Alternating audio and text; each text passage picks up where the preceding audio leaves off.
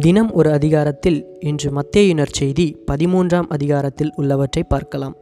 அதே நாளில் இயேசு வீட்டிற்கு வெளியே சென்று கடலோரத்தில் அமர்ந்தார். மக்கள் பெருந்திலராய் அவரிடம் ஒன்று கூடி வந்தார்கள். ஆகவே அவர் படகில் ஏறி அமர்ந்தார். திரண்டிருந்த மக்கள் அனைவரும் கடற்கரையில் நின்று கொண்டிருந்தார்கள். அவர் உவமைகள் வாயிலாக பலவற்றை குறித்து அவர்களோடு பேசினார். விதைப்பவர் ஒருவர் விதைக்கச் சென்றார். அவர் விதைக்கும் பொழுது சில விதைகள் வழியோரம் விழுந்தன. பறவைகள் வந்து அவற்றை விழுங்கிவிட்டன. வேறு சில விதைகள் மிகுதியாக மண் இல்லா பாறை பகுதிகளில் விழுந்தன. அங்கே மண் ஆழமாக இல்லாததால் அவை விரைவில் முளைத்தன. ஆனால் கதிரவன் மேலே எழ அவை காய்ந்து வேரில்லாமையால் கருகி போயின. மற்றும் சில விதைகள் முச்செடிகளின் இடையே விழுந்தன. முச்செடிகள் வளர்ந்து அவற்றை நெருக்கிவிட்டன. ஆனால் இன்னும் சில விதைகள் நல்ல நிலத்தில் விழுந்தன. அவற்றுள் சில நூறு மடங்காகவும் சில அறுபது மடங்காகவும் சில முப்பது மடங்காகவும் விளைச்சலை கொடுத்தன. கேட்க செவியுள்ளோர் கேட்கட்டும் என்றார். சீடர்கள் அவர் அருகே வந்து ஏன் அவர்களோடு ஓமைகள் வாயிலாக பேசுகின்றீர்? என்று கேட்டார்கள். அதற்கு இயேசு அவர்களிடம் மறுமொழியாக கூறியது விண்ணரசின் மறைபொருளை அறிய உங்களுக்கு கொடுத்து வைத்திருக்கிறது. அவர்களுக்கோ கொடுத்து வைக்கவில்லை. உள்ளவருக்கு கொடுக்கப்படும் அவர் நிறைவாக பெறுவார். மாறாக இல்லாதவரிடமிருந்து உள்ளதும் எடுக்கப்படும். அவர்கள் கண்டும் காண்பதில்லை கேட்டும் கேட்பதில்லை புரிந்து கொள்வதும் இல்லை. இதனால்தான் நான் அவர்களோடு ஓமைகள் வாயிலாக பேசுகிறேன். இவ்வாறு எசாயாவின் பின்வரும் இறைவாக்கு அவர்களிடம் நிறைவேறுகிறது. நீங்கள் உங்கள் காதால் தொடர்ந்து கேட்டும் கருத்தில் கொள்வதில்லை. உங்கள் கண்களால் பார்த்து கொண்டே இருந்தும் உணர்வதில்லை. இம்மக்களின் நெஞ்சம் கொழுத்து போய்விட்டது காதும் மந்தமாகிவிட்டது. இவர்கள் தம் கண்களை மூடிக்கொண்டார்கள். எனவே கண்ணால் காணாமலும் காதால் கேளாமலும் உள்ளத்தால் உணராமலும் மனம் மாறாமலும் இருக்கின்றார்கள். நானும் அவர்களை குணமா குணமாக்காமல் இருக்கிறேன். உங்கள் கண்களே பேறு பெற்றவை ஏனெனில் அவை காண்கின்றன. உங்கள் காதுகளும் பேறு பெற்றவை ஏனெனில் அவை கேட்கின்றன. நான் உறுதியாக உங்களுக்கு சொல்கிறேன். பல இறைவாக்கினர்களும் நேர்மையாளர்களும் நீங்கள் காண்பவற்றை காண ஆவல் கொண்டிருந்தார்கள். ஆனால் அவர்கள் காணவில்லை. நீங்கள் கேட்பவற்றை கேட்க விரும்பினார்கள். ஆனால் அவர்கள் கேட்கவில்லை. எனவே விதைப்பவர் ஓமையை பற்றி கேளுங்கள். வழியோரம் விதைக்கப்பட்ட விதைகளுக்கு ஒப்பானோர் இரையாட்சியை குறித்த இறைவார்த்தையை கேட்டும் புரிந்து கொள்ள மாட்டார்கள். அவர்கள் உள்ளத்தில் விதைக்கப்பட்ட விதைகளை தீயோன் கைப்பற்றி செல்லுவான். பாறை பகுதிகளில் விதைக்கப்பட்ட விதைகளுக்கு ஒப்பானோர் இறைவார்த்தையை கேட்டவுடன் அதை மகிழ்ச்சியோடு ஏற்றுக்கொள்வார்கள். ஆனால் அவர்கள் வேறற்றவர்கள். எனவே அவர்கள் சிறிது காலமே நிலைத்திருப்பார்கள். இறைவார்த்தையின் பொருட்டு வேதனையோ இன்னலோ நேர்ந்தவுடனே தடுமாற்றம் அடைவார்கள் முச்செடிகளுக்கு இடையில் விழுந்த விதைகளுக்கு ஒப்பானோர் இறைவார்த்தையை கேட்டும் உலகக் கவலையும் செல்வ மாயையும் அவ்வார்த்தையை நெருக்கி விடுவதால் பயனளிக்க மாட்டார்கள். நல்ல நிலத்தில் விதைக்கப்பட்ட விதைகளுக்கு ஒப்பானோர் இறைவார்த்தையை கேட்டு புரிந்து கொள்வார்கள்.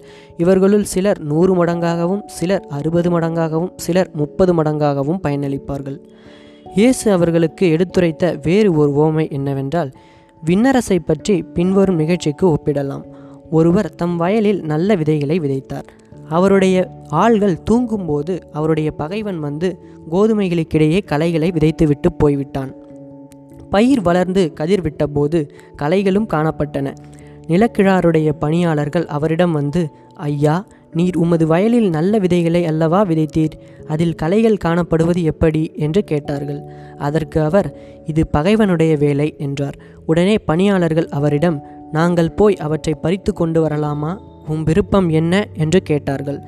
அவர் வேண்டாம் களைகளை பறிக்கும்போது அவற்றோடு சேர்த்து கோதுமையையும் நீங்கள் பிடுங்கிவிடக்கூடும். அறுவடை வரை இரண்டையும் வளரவிடுங்கள். அறுவடை நேரத்தில் அறுவடை செய்வோரிடம் முதலில் களைகளை பறித்து கொண்டு வந்து எரிப்பதற்கென கட்டுகளாக கட்டுங்கள். கோதுமையையோ என் களஞ்சியத்தில் சேர்த்து வையுங்கள் என்று கூறுவேன் என்றார். இயேசு அவர்களுக்கு எடுத்துரைத்த வேறு ஓர் உவமை என்னவென்றால் ஒருவர் கடுகு விதையை எடுத்து தம் வயலில் விதைத்தார். அவ்விதை எல்லா விதைகளையும் விட சிறியது. ஆனாலும் அது வளரும்போது மற்றெல்லா செடிகளையும் விட பெரியதாகும். வானத்து பறவைகள் அதன் கிளைகளில் வந்து தங்கும். அளவுக்கு பெரிய மரமாக மாறும். விண்ணரசு இக்கடுகு விதைக்கு ஒப்பாகும். அவர் அவர்களுக்கு கூறிய இன்னொரு உவமை என்னவென்றால் பெண் ஒருவர் புளிப்பு மாவை எடுத்து மூன்று மரக்கால் மாவில் பிசைந்து வைத்தார். மாவு முழுவதும் புளிப்பேறியது. விண்ணரசு இப்புளிப்பு மாவுக்கும் ஒப்பாகும். இவற்றையெல்லாம் இயேசு மக்கள் கூட்டத்துக்கு உவமைகள் வாயிலாக உரைத்தார். உவமைகள் இன்றி அவர்களோடு எதையும் அவர் பேசவில்லை. நான் ஓமைகள் வாயிலாக பேசுவேன். உலகத் தோற்றம் முதல் மறைந்திருப்பவற்றை விளக்குவேன் என்று இறைவாக்கினர் உரைத்தது இவ்வாறு நிறைவேறியது. அதன் பின்பு இயேசு மக்கள் கூட்டத்தினரை அனுப்பிவிட்டு வீட்டுக்குள் வந்தார். அப்போது அவருடைய சீடர்கள் அவரருகே வந்து வயலில் தோன்றிய கலைகள் பற்றிய ஓமையை எங்களுக்கு விளக்கி கூறும் என்றார்கள். அதற்கு அவர் பின்வருமாறு கூறினார் நல்ல விதைகளை விதைப்பவர் மானிட மகன். வயல் இவ்வுலகம். நல்ல விதைகள் கடவுளின் ஆட்சிக்கு உட்பட்ட மக்கள். கலைகள் தீயோனைச் சேர்ந்தவர்கள். அவற்றை விதைக்கும் பகைவன் அழகை அதாவது சாத்தான். அறுவடை உலகின் முடிவு. அறுவடை செய்வோர் வானதூதர்கள். எவ்வாறு கலைகளை பறித்து தீக்கிரையாக்குவோர்களோ அவ்வாறே உலக முடிவிலும் நடக்கும். மானிட மகன் தம் வானதூதரை அனுப்புவார். அவர்கள் அவருடைய ஆட்சிக்கு தடையாக உள்ள அனைவரையும் நெறிக்கெட்டோரையும் ஒன்று சேர்ப்பார்கள். பின் அவர்களை தீச்சூளையில் தள்ளுவார்கள். அங்கே அழுகையும் அங்கலாய்ப்பும் இருக்கும். அப்போது நேர்மையாளர் தம் தந்தையின் ஆட்சியில் கதிரவனைப் போல் ஒளி வீசுவர். கேட்க செவியுள்ளோர் கேட்கட்டும். ஒருவர் நிலத்தில் மறைத்திருந்த புதையல் ஒன்றை கண்டுபிடிக்கிறார். அவர் அதை மூடி மறைத்துவிட்டு மகிழ்ச்சியுடன் போய் தமக்குள் யா தமக்குள்ள யாவற்றையும் விற்று அந்த நிலத்தை வாங்குகிறார். விண்ணரசு இப்புதையலுக்கு ஒப்பாகும். வணிகர் ஒருவர் நல்முத்துகளை தேடி செல்கிறார். விலை உயர்ந்த ஒரு முத்தை கண்டவுடன் அவர் போய் தமக்குள்ள யாவற்றையும் விற்று அதை வாங்கி கொள்கிறார். விண்ணரசு இந்நிகழ்ச்சிக்கும் ஒப்பாகும். விண்ணரசு கடலில் வீசப்பட்டு எல்லா வகையான மீன்களையும் வாரிக்கொண்டு வரும் வலைக்கு ஒப்பாகும். வலை நிறைந்ததும் அதை இழுத்து கொண்டு போய் கரையில் உட்கார்ந்து நல்லவற்றை கூடைகளில் சேர்த்து வைப்பர். கெட்டவற்றை வெளியே எறிவர். இவ்வாறே உலக முடிவிலும் நிகழும். வானதூதர் சென்று நேர்மையாளரிடமிருந்து தீயோரை பிரிப்பர். பின் அவர்களை தீச்சூளையில் தள்ளுவர். அங்கே அழுகையும் அங்கலாய்ப்பும் இருக்கும். இவற்றையெல்லாம் புரிந்து கொண்டீர்களா? என்று இயேசு கேட்க அவர்கள் ஆம் என்றார்கள். பின்பு அவர் ஆகையால் விண்ணரசு பற்றி கற்றுக்கொண்ட எல்லா மறைநூல் அறிஞரும் தம் கருவூலத்திலிருந்து புதியவற்றையும் பழையவற்றையும் வெளிக்கொணரும் வீட்டு உரிமையாளரைப் போல் இருக்கின்றனர் என்று அவர்களிடம் கூறினார். இந்த ஓமைகளை எல்லாம் இயேசு சொல்லி முடித்த பின்பு அவ்விடத்தை விட்டு சென்றார். தமது சொந்த ஊருக்கு வந்து அங்குள்ள தொழுகை கூடத்தில் அவர்களுக்கு கற்பித்தார். அதை கேட்டவர்கள் வியப்பில் ஆழ்ந்தார்கள். அவர்கள் எங்கிருந்து இந்த ஞானம் இவருக்கு வந்தது? எப்படி இந்த வல்ல செயல்களை செய்கிறார்? இவர் தச்சருடைய மகன் அல்லவா? இவருடைய தாய் மரியா என்பவர்தானே. யாக்கோபு யோசேப்பு சீமோன் யூதா ஆகியோர் இவருடைய சகோதரர் அல்லவா? இவர் சகோதரிகள் எல்லாரும் நம்மோடு இருக்கிறார்கள் அல்லவா? பின் இவருக்கு இவையெல்லாம் எங்கிருந்து வந்தன? என்றார்கள். இவ்வாறு அவரை ஏற்றுக்கொள்ள அவர்கள் தயங்கினார்கள். இயேசு அவர்களிடம் தம் சொந்த ஊரிலும் வீட்டிலும் தவிர மற்றெங்கும் இறைவாக்கினர் மதிப்பு பெறுவர் என்றார்.